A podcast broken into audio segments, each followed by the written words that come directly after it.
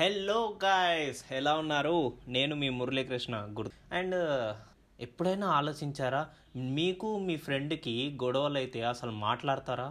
అలాంటిది మీరు ఒక క్రికెట్ టీంలో ఉండి మీకు కనుక గొడవలు అయితే కనుక ప్లేయర్స్ మధ్యలో మీ ఫ్రెండ్స్ కొలీగ్స్ మధ్యలో తర్వాత మీరే వెళ్ళి ఒక గ్రూప్గా ఒక టీం లాగా పోయి గ్రౌండ్లో పర్ఫామ్ చేయాలంటే మీకు అది సాధ్యం అవుతుందా అసలు ఎలాంటి థాట్స్ వస్తాయి? అసలు మెంటల్గా ఎలా ఉంటారు? అని ఎప్పుడైనా ఆలోచించారా? నేను అభిలాష్ అయితే చాలాసార్లు ఇలా కొట్టుకున్నాం కూడా. మరి దాని గురించి అభిలాష్ ఏమంటాడో విందాం. సో ఎపిసోడ్లోకి వెళ్ళాలి ముందుగా welcome to Telugu one cricket podcast నేను మీ హోస్ట్ మురళీకృష్ణ అండ్ మనతో పాటు ఉన్నాడు అభిలాష్. చాలా డిస్కషన్స్ uh, చేయడానికి రెడీగా ఉన్నాడంట. చూద్దాం.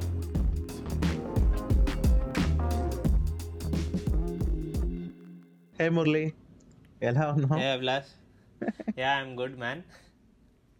నువ్వు ఇంట్రడక్షన్లో ఇది చెప్పేస్తే ఏం తీసుకురాకపోయినా అమ్మో ఎంతో చెప్పాలి కదా అనే భయం కలుగుతూ ఉంటది.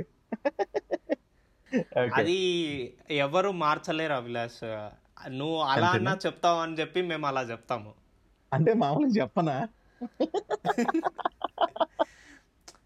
మామూలుగా నా దగ్గర అయితే కొంచెం బద్ధకంగా ఉంటావు కదా అందుకని.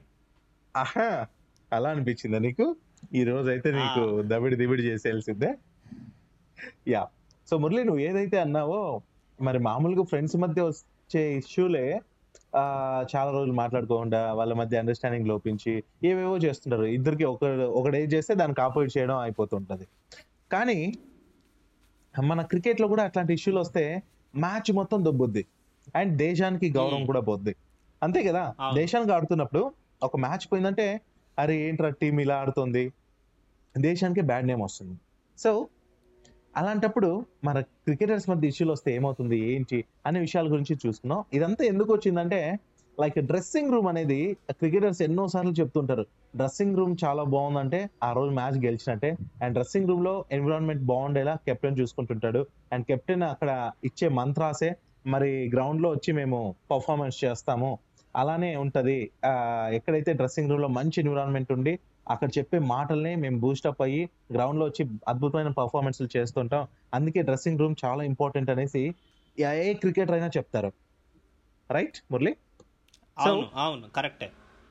మరి అలాంటి డ్రెస్సింగ్ రూమ్ గురించి కొన్ని విషయాలు నేను చెప్పాలి అనుకుంటున్నా ఏంటంటే డ్రెస్సింగ్ రూమ్ అంటేనంటే ఆ, మనం చాలా వరకు మంచి మంచి విషయాలే వాళ్ళ మధ్య ఫన్నీ థింగ్స్ జరుగుతుంటాయి. ఆ, చిన్న చిన్న ఫన్నీ ఇన్సిడెంట్స్ చేసుకుంటూ ఉంటారు. ఏవేవో కామెంట్స్ అవి చేసుకుంటారు అనుకుంటాం. కానీ గొడవలు కూడా జరిగాయట తెలుసా? మరి ఆ ఇట్లాంటి సంఘటనలు సీరియస్గా కూడా జరిగినట్టు నాకు అనిపించింది. అవి వినగానే ఒకనొక సందర్భంలో కోచ్ అయినటువంటి జాన్ రైట్ మన ఓపెనర్ వీరేంద్ర సెహ్వాగ్ పైన విరుచుకుపడ్డాడంట. ఈవెన్ తన కాలర్ని పట్టేసుకుని కొట్టడానికి కూడా వచ్చాడంటే అర్థం చేసుకో. ఒక కోచ్ మన సెహ్వాగ్ని అట్లా చేశాడంటే. ఇలాంటి కొన్ని సంఘటనలు ఉన్నాయి మురళి. ఆ మైదానంలో గెలిపోవటం సంగతి ఎలా ఉన్నా టీమిండియా డ్రెస్సింగ్ రూమ్ మాత్రం చాలా ఆహ్లాదంగా ఆనందంగా ఉంటుందని ప్రతి ఒక్కరు చెప్తారు క్రికెటర్స్. మరి జూనియర్లకు సీనియర్ల సలహాలు ఇవ్వటం కావచ్చు. ఆ అప్పుడప్పుడు సరదాగా ఆట పట్టించడం అన్ని కామన్గా జరుగుతూ ఉంటాయి. అయితే సీరియస్గా జరిగిన కొన్ని సందర్భాల్లో ఇప్పుడు చూసుకుంటే two thousand eleven one day world కప్లో ఆ ఫైనల్ మ్యాచ్ ఏదైతే జరిగిందో అప్పుడు. ధోని యువరాజ్ సింగిల్ జోడి సారీ ధోని యువరాజ్ సింగిల్ జోడి చివరి వరకు నిలబడి మనకు రెండోసారి వరల్డ్ కప్ సాధించి పెట్టిన సంగతి అందరికీ తెలుసు. అవును. అయితే దేశవాళీ క్రికెట్ నాటి నుంచి ధోని యువరాజ్ మధ్య అంతగా ఫ్రెండ్షిప్ లేదు అనేది కూడా మనకు తెలిసింది. ఎందుకంటే సినిమాలో కూడా మనం చూసాం. ధోని బయోపిక్ కదా? మరి ఇద్దరి మధ్య విభేదాలు ఉన్నాయనేసి చాలా మందికి బయట తెలిసిందే. మరి యువరాజ్కు ధోని అంటే చులకన భావం ఉండేదట. యువరాజ్ ముందుగానే టీమిండియాకు ఎంపిక అవగా ధోని ఆ తర్వాత జట్టులోకి వచ్చిన విషయం అందరూ చూసాము కలరా చూస్తున్నాం కూడా. అయితే డ్రెస్సింగ్ రూమ్లో ధోనిని యువరాజ్ ఒకసారి బీహారీ అని పిలిచాడంట. ఇంకా ఆ తర్వాత బీహారీ బీహారీ అని గేల్ చేసేవాడట. ఈ విషయం పైన ఇద్దరి మధ్య చాలా సార్లు గొడవలు వచ్చాయట. అంటే నువ్వు అలా అనద్దు అనేసి తన అయినప్పటికీ అట్లానే రిపీట్ చేస్తూ వచ్చాడట. అయితే. అలా కామెంట్ చేస్తూ చేస్తూ ఉన్న యువరాజ్ కొన్ని రోజులకి ధోని టాలెంట్ చూసి క్రమం క్రమంగా ఆ, అలా పిలవటం అనేది మానేశాడట. మంచి ఫ్రెండ్షిప్ కూడా ఏర్పడిందంట వాళ్ళ మధ్య.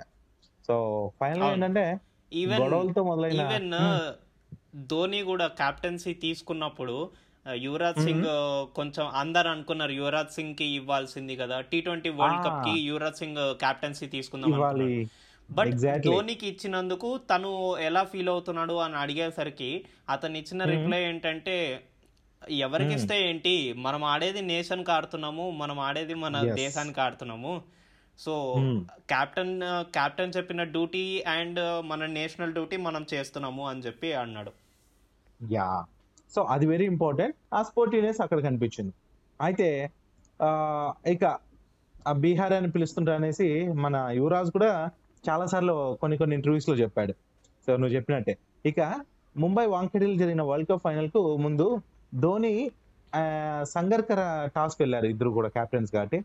అయితే సంగర్కర ఏం కోరుకున్నాడో రిఫరీ ఎవరైతే టాస్ వేసాక రిఫరీ ఉంటారో ఆ రిఫరీకి వినపడలేదట. దాంతో రెండోసారి టాస్ ఎగరేశారట. ఇలా రెండోసారి? టాస్ వేయటంతో అయినా ఆ టీమిండియా డ్రెస్సింగ్ రూమ్లో చాలా చాలా హాట్గా గడిచిందట ఆ- సమయం అంతా. లైక్ ఏంటంటే అలా రెండోసారి టాస్ వేయడానికి ధోని ఎట్లా ఒప్పుకుంటాడు? ఆ, మిగిలిన క్రికెటర్లు అందరూ కూడా గొడవకు దిగారంటే. ఎందుకు ఒప్పుకున్నాడు అసలు? అట్లా ఒప్పుకోకుండా ఉండాల్సింది కదా. అట్లయితే ఎట్లా? అది ఇది అనేసి. మరి ఇక ధోని డ్రెస్సింగ్ రూమ్లోకి రాగానే తాడో పేడ తేల్చుకుంది అన్నట్టు క్రికెటర్స్ అందరూ ఎవరెవరైతే ఉన్నారో అందరూ కూడా ఫిక్స్ అయ్యారట.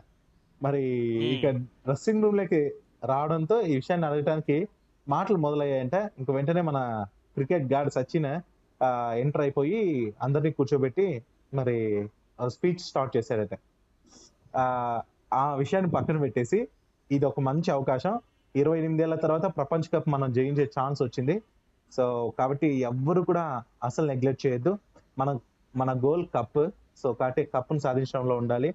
మన దేశానికి కప్ అందించాలి అనేసి మోటివేట్ చేసేసరికి ఈ టాస్ విషయం మర్చిపోయి అందరూ కూడా మ్యాచ్ పైన ఫోకస్ చేశారట. ఇక ఆ రోజు సచిన్ కనుక అడ్డుపడకపోతే డ్రెస్సింగ్ రూమ్లో కొంచెం ధోనితో గొడవ జరిగేదే అనేసి కూడా కొందరు చెప్పారు.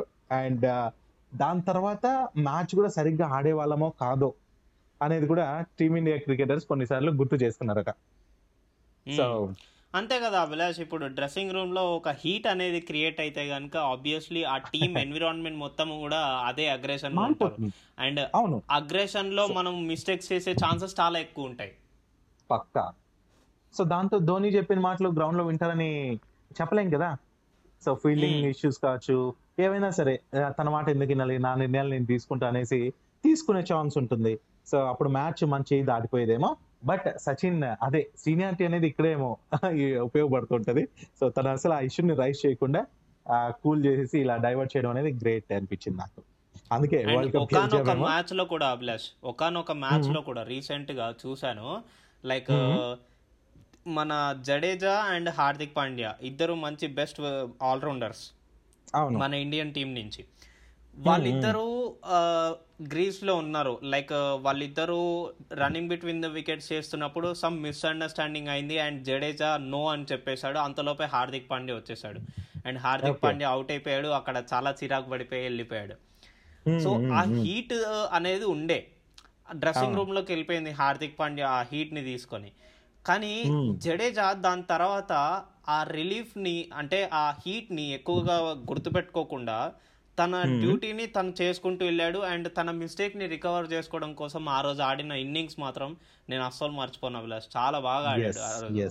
హార్దిక్ పాండ్యా ఉంటే ఎంత కొట్టేటోడో ఇద్దరిది కలిపి జడేజానే కొట్టి చూపించాడు.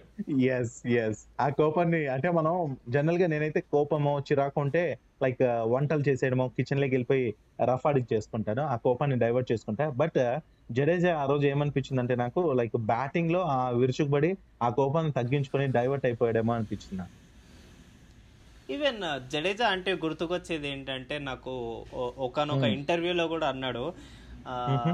జడేజా ఈజ్ అతనికి చాలా ఫేవరెట్ థింగ్ ఏంటి అంటే గనుక బౌలింగ్ కాదంట అతనికి బ్యాటింగ్ అంటేనే చాలా ఇష్టం అంట యా ఐ థింక్ ఈ విషయం మనం ఒకసారి మాట్లాడుకున్నట్టు గుర్తు మురళి సో. ఒకనొక మనం కంటే-. బౌలింగ్ కంటే బ్యాటింగ్ కే ఎక్కువ అతను ప్రిఫర్ చేస్తున్నాడు. అండ్ టీమ్ సెలక్షన్ చేసేటప్పుడు కూడా అతన్ని బ్యాటింగ్ కే ఎక్కువ సెలెక్ట్. చేస్తున్నారు. లైక్ వరల్డ్ టెస్ట్ ఛాంపియన్షిప్కి చూసాం. అవును అవును. దాని గురించి మన లాస్ట్ ఎపిసోడ్లో మనం మాట్లాడుకున్నాం కూడా. యా. సో ఇట్లాంటి ఎన్నో సంఘటనలు నిజంగానే మరి డ్రెస్సింగ్ రూమ్ వేడి ఎక్కడెక్కడికో వెళ్ళిపోతుంటది. అయితే నేను వీరేంద్ర సేవాగ్ గురించి ఒక విషయం చెప్పాను కదా స్టార్టింగ్లో అదొక్కటి చెప్తాను. లైక్ వీరేంద్ర సేవాగ్ బ్యాటింగ్ ఎలా చేస్తాడో అందరికీ తెలిసిందే మురళి. ఫార్మాట్ ఏదైనా మరి ఫస్ట్ బాల్ నుంచి తను సెంచరీకి దగ్గరగా ఉన్న నైన్టీ నైన్ దగ్గర ఉన్నా సరే అదే హిట్టింగ్ ఉంటది అదే స్టైల్ ఉంటది. సో తన వికెట్ని రక్షించుకోవాలనే ధ్యాస మాత్రం అస్సలు పెట్టాడు. అయితే అప్పటి కోచ్ అయిన జాన్ రైటర్ మరి ఇదే విషయం Hmm. పైన సేవాకి ఒకసారి సజెషన్ ఇచ్చాడట. షాట్లు కొట్టు. కానీ అదే టైంలో వికెట్ కూడా నువ్వు కాపాడుకో. ఇంకా ఇంకా భారీ స్కోర్ చేయొచ్చు కదా అనేసి చెప్పాడట. నువ్వు త్వరగా అవుట్ అయితే తర్వాత వచ్చే వాళ్ళపైన ప్రెజర్ పెరుగుతుంది. అని చెప్పినా కూడా సేవాగ్ నెక్స్ట్ మ్యాచ్లో కూడా అట్లా నిర్లక్ష్యంగా ఆడి వికెట్ పోగొట్టుకున్నాడట. దీంతో కోపంతో ఉండిపోయిన జాన్ రైట్ డైరెక్ట్గా వెళ్ళి సేవాగ్ కాలర్ పట్టుకొని ఇష్టం వచ్చినట్టు తిట్టాడంట. సో ఇక వెంటనే ఇంకా జాన్ రైట్ చెయ్యెత్తి సేవాగ్ని కొట్టబోయాడు కూడా. మరి ఈ సంఘటనతో డ్రెస్సింగ్ రూమ్ మొత్తం చాలా చాలా హార్డ్గా మారిపోయిందంట అప్పుడు. ఇంకా వెంటనే కెప్టెన్ గంగూలీ అప్పుడు మరి గంగూలీ కూడా జాన్ రైట్ చేసింది తప్పు కాబట్టి వెంటనే క్షమాపణ చెప్పాలనేసి మరి డిమాండ్ చేశాడట. సో ఇంకా అప్పుడు కూడా మన క్రికెట్ దేవుడు సచిన్ ఎంటర్ అయ్యి జాన్ రైట్ని పక్కన తీసుకొని పోయి సముదాయించి లైక్ మీరు కాలర్ పట్టుకోవడం తప్పు అలానే మీరు అతన్ని క్షమాపణ అడగమని చెప్పి మీ గౌరవాన్ని తగ్గించడం కూడా నాకు ఇష్టం లేదు మాకు ఇష్టం లేదు సో సెహ్వాగ్ దగ్గరికి వెళ్ళి మీ నాన్న మాత్రం నిన్ను తిట్టడా? మందలించడా? అని చెప్పండి సరిపోతుంది అని ఒక చిన్న మాట అన్నాడట. సో అది ఆ మాట చూడు మీ నాన్న మాత్రం నిన్ను తిట్టడా? ఆ? మాత్రం సర్దుకోమని మందలించడా?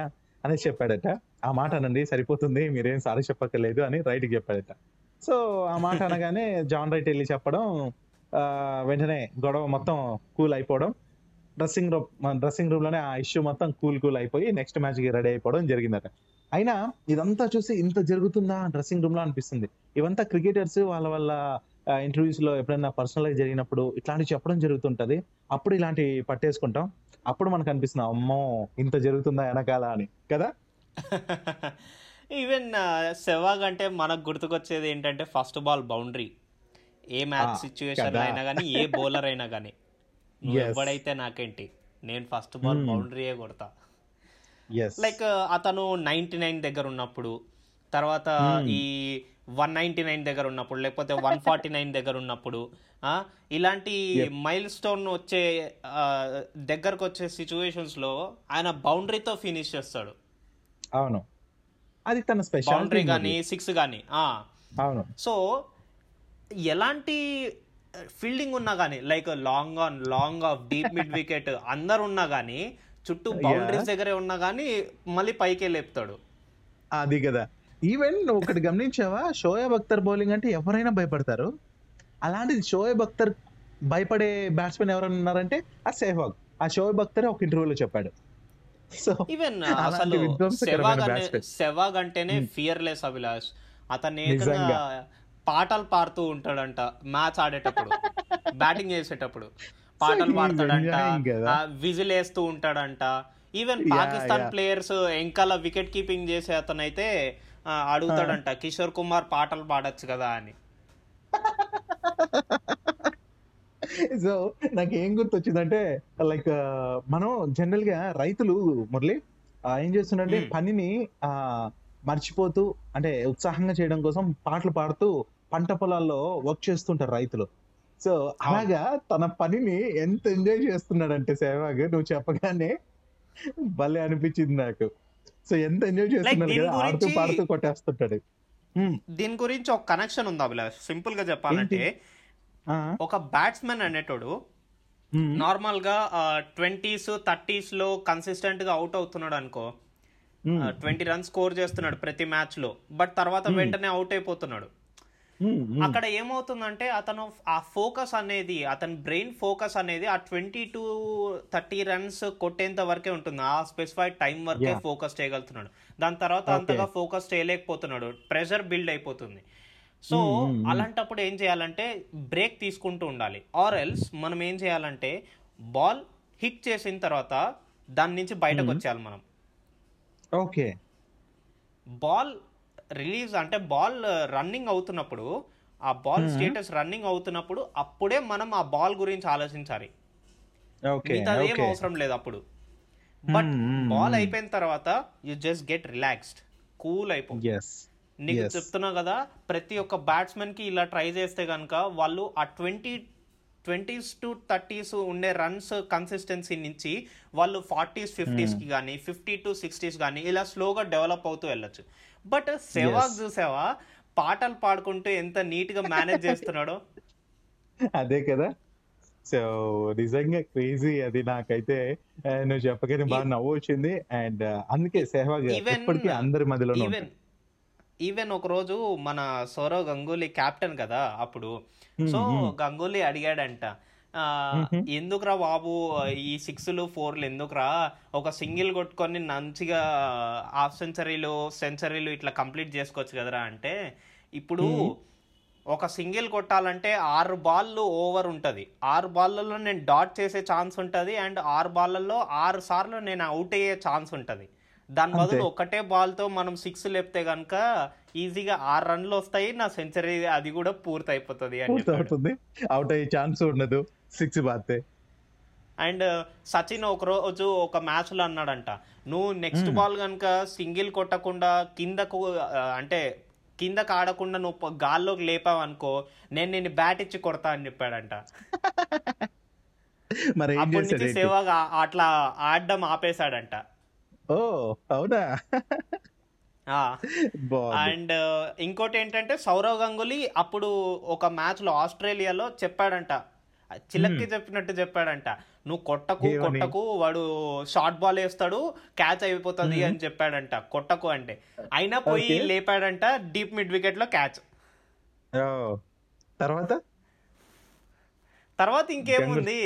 ఎంత చెప్తున్నా కానీ? వినకుండా అసలు ఫియర్లెస్గా ఆడతాడు అని దాని అర్థం. యా. సో అయితే చెప్పాలంటే నువ్వు సచిన్ గురించి ఎప్పుడైతే చెప్పావో సచిన్ సేవాగ్ మాత్రం మంచి జోడి అండ్ మంచి ఫ్రెండ్స్ కూడా. ఈవెన్ గంగూలీ కూడా. అందరూ ఆ అప్పటి టీం మెంబర్సే కాబట్టి సో వాళ్ళ కోఆర్డినేషన్ బాగుండేది. వాళ్ళు ఉన్నప్పుడే నిజమైన ఆట నాకు బల్లే కిక్ అనిపించేది. అండ్ ఆ తర్వాత తర్వాత జరిగిన పర్యాయాలు అన్ని కూడా మనం చూస్తున్నాం.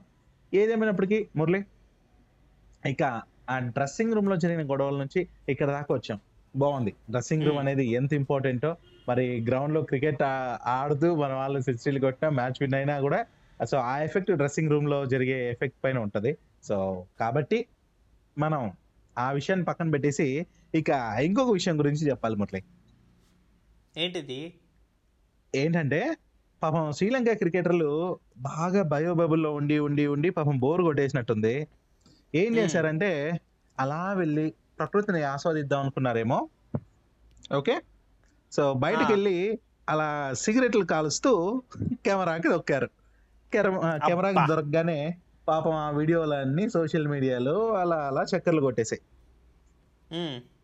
సో ఇంగ్లాండ్లో ఉన్నారు ఈ క్రికెటర్లు అందరూ కూడా. శ్రీలంకతో శ్రీలంక వాళ్ళందరూ కూడా ఇంగ్లాండ్లో ఆడుతున్నారు కదా అది అందరికీ తెలిసిందే. Already T twenty.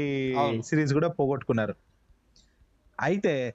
బయోబబుల్ నిబంధనలన్నింటినీ అతిక్రమించి హోటల్ నుంచి బయటకు వెళ్ళారు అనేసి ఇప్పుడు ఈ లంక స్టార్ ఆటగాళ్ళు కుషాల్ మెండీస్ కాచు నిరోషన్ డిక్వెల్లా అండ్ ధనుష్క గుణతిలకలను తక్షణమే మరి సస్పెండ్ చేసేసి వెంటనే వాళ్ళని శ్రీలంకకు పిలిపించేశారట. సో ఓహో. మీరు వెళ్ళింది ఎందుకు అంతగా ప్రకృతిని ఆస్వాదించాల్సి వస్తే మీ ఇవి ఏవో ఉంటాయి కదా అయినా కొద్దిగా ఓపిక పట్టచ్చు కదా అనేసి సెటైర్లు వేస్తున్నారు మన అభిమానులు క్రికెట్ అభిమానులు? బయటకు వెళ్ళి సిగరెట్ ఇప్పుడు దాని వల్ల మన శ్రీలంక టూర్ దాని వల్ల మన శ్రీలంక టూర్ ఎక్కడ ఎఫెక్ట్ అవుతుందా అని చెప్పి అందరు భయం. అదేం కాకపోవచ్చు నాకు తెలిసి వీళ్ళిద్దరు ముగ్గురే సస్పెండ్ అయ్యారు కాబట్టి మిగతా క్రికెటర్స్ అందరూ అందుబాటులో ఉంటారు కాబట్టి అది కంటిన్యూ అవుతుందనే అనుకుంటున్నా మురళి. అండ్ నువ్వు అలా చెప్పగానే. ఇంకొక విషయం గుర్తొచ్చింది. మన వాళ్ళు ఆల్రెడీ శ్రీలంకకు బయలుదేరారు మురళి. బయలుదేరారు ఏంటి అభిలాష్ ఆల్రెడీ టచ్ డౌన్ కూడా. అవునా? అంతే అనుకో ఆల్రెడీ ఎంత దూరం ఉంది కానీ నిన్ననే బయలుదేరారు ఆల్రెడీ ల్యాండ్ అయ్యారు. అండ్ ఇంకా శ్రీలంకతో మూడు వన్డేలు మూడు టూ ట్వంటీలు ఆడనున్నారు. మరి మొత్తంగా ధవన్ కెప్టెన్సీలో మరి మ్యాచ్లు ధనాధన్ కాబోతున్నాయి. మరి జూలై పదమూడు నుంచి సిరీస్ స్టార్ట్ కాబోతుంది. నాకు తెలిసినంత వరకు అయితే పండగే పండగ జనాలందరికీ. ఓడిఐ ఏంటి తర్వాత మన టీ ట్వంటీలు ఏంటి అది కూడా ఐపీఎల్లో ఉండే ప్లేయర్స్ అందరూ వచ్చి ఇక్కడ పర్ఫామ్ చేస్తారు కదా. ఆల్రెడీ వాళ్ళ ఐపీఎల్లో పర్ఫామ్ చేసేదానికే ఫుల్ ఎంజాయ్ చేస్తాము. ఇంకా వాళ్ళు ఇండియన్ జెర్సీ వేసుకొని వచ్చి పర్ఫామ్ చేస్తే కనుక చాలా ఎగ్జైటెడ్గా ఉన్నా. నేను స్పెషల్గా పృథ్వీ షా అండ్ దేవదత్ పడికల్ రుతురాజ్ గైక్వాడ్ వీళ్ళ పర్ఫార్మెన్స్ కోసం బాగా వెయిట్ చేస్తున్నా. ఎస్ సో వీళ్ళు మాత్రం పర్ఫామ్ చేస్తే అదిరిపోతుంది అండ్ ఈ జెర్సీలో వాళ్ళని చుట్ట నిజంగా అద్భుతంగా ఉంటుంది మురళి. సో ఇది నేను చెప్పాలనుకుంది మురళి ఈ రోజుకి. నువ్వేమన్నా ఇంకా చెప్పాలనుకుంటున్నావా? Nothing much Abhilash. ఏముంది? ఒకటే ఒక మాట. మ్యాచ్ కోసం అయితే నేను చాలా వెయిట్ చేస్తున్నాను. అండ్ మోర్ ఓవర్ నాకు ఇంకో బాధ ఏంటి అంటే Abhilash it's out of cricket but నాకు సంబంధించింది అబ్బా మా ఎగ్జామినేషన్స్ కోసం సుప్రీంకోర్టులో కేసు నడుస్తుంది అభిలాష్. ఏకంగా మా ఇన్స్టిట్యూట్ వాళ్ళు ఏం చెప్పారంటే మీ ఈ స్టూడెంట్స్ ఎవరైతే ఉన్నారో దాంట్లో మెజారిటీ పర్సన్స్ వాళ్ళ వాళ్ళ హాల్ టికెట్స్ని డౌన్లోడ్ చేసుకున్నారు కదా. మరి డౌన్లోడ్ చేసుకున్నారంటే దాని అర్థం వాళ్ళు ఈగర్గా వెయిట్ చేస్తున్నారు కదా ఎగ్జామ్స్ రాయడానికి అంట. లాజిక్ పట్టేశారు అయితే. క్యా కరు మేము అప్పుడు స్టూడెంట్స్ అందరికి అనిపించింది ఒకటే. క్యా కరు మేము మర్జు. చచ్చిపోవాలా నేను. నా ఫీలింగ్ ఏం లేదా? మీరు మీరు అనేసుకుంటారా? లేదా? क्या करूं So- मैं मर जू मेरे कोई फीलिंग नहीं है तुम्हारी फीलिंग तुम्हारी మేరే ఫీలింగ్ నయ్యే అన్నారా ఇవాళ ఇంకా హియరింగ్ నడుస్తుంది సో ఇవాళ తెలుస్తుంది అది పోస్ట్పోన్ అవుతుందా లేకపోతే ఎగ్జామ్స్ కండక్ట్ చేస్తారా అని సో లైఫ్ ఏ జిందగీ అయిపోయింది నాది so nothing to worry Murali ఆ, నీకు కావాల్సిందే జరుగుతుంది ఓకేనా hope for the best and అదరగొట్టేసి ఇటు మన వాళ్ళు శ్రీలంకలో అదరగొట్టేస్తారు. నువ్వు కూడా ఎగ్జామ్స్ ఇఫ్ ఉంటే అదరగొట్టు. లేకపోతే మన పోడ్కాస్ట్ అదరగొట్టేద్దాం. అండ్ ఎన్నో విషయాలతో మరిన్ని ఎపిసోడ్స్ చేద్దాం. అండ్ నెక్స్ట్ ఎపిసోడ్లో మరికొత్త విషయంతో మీ ముందు ఉంటాను listeners this is Abhilash signing off and this is Murali Krishna signing off stay safe stay home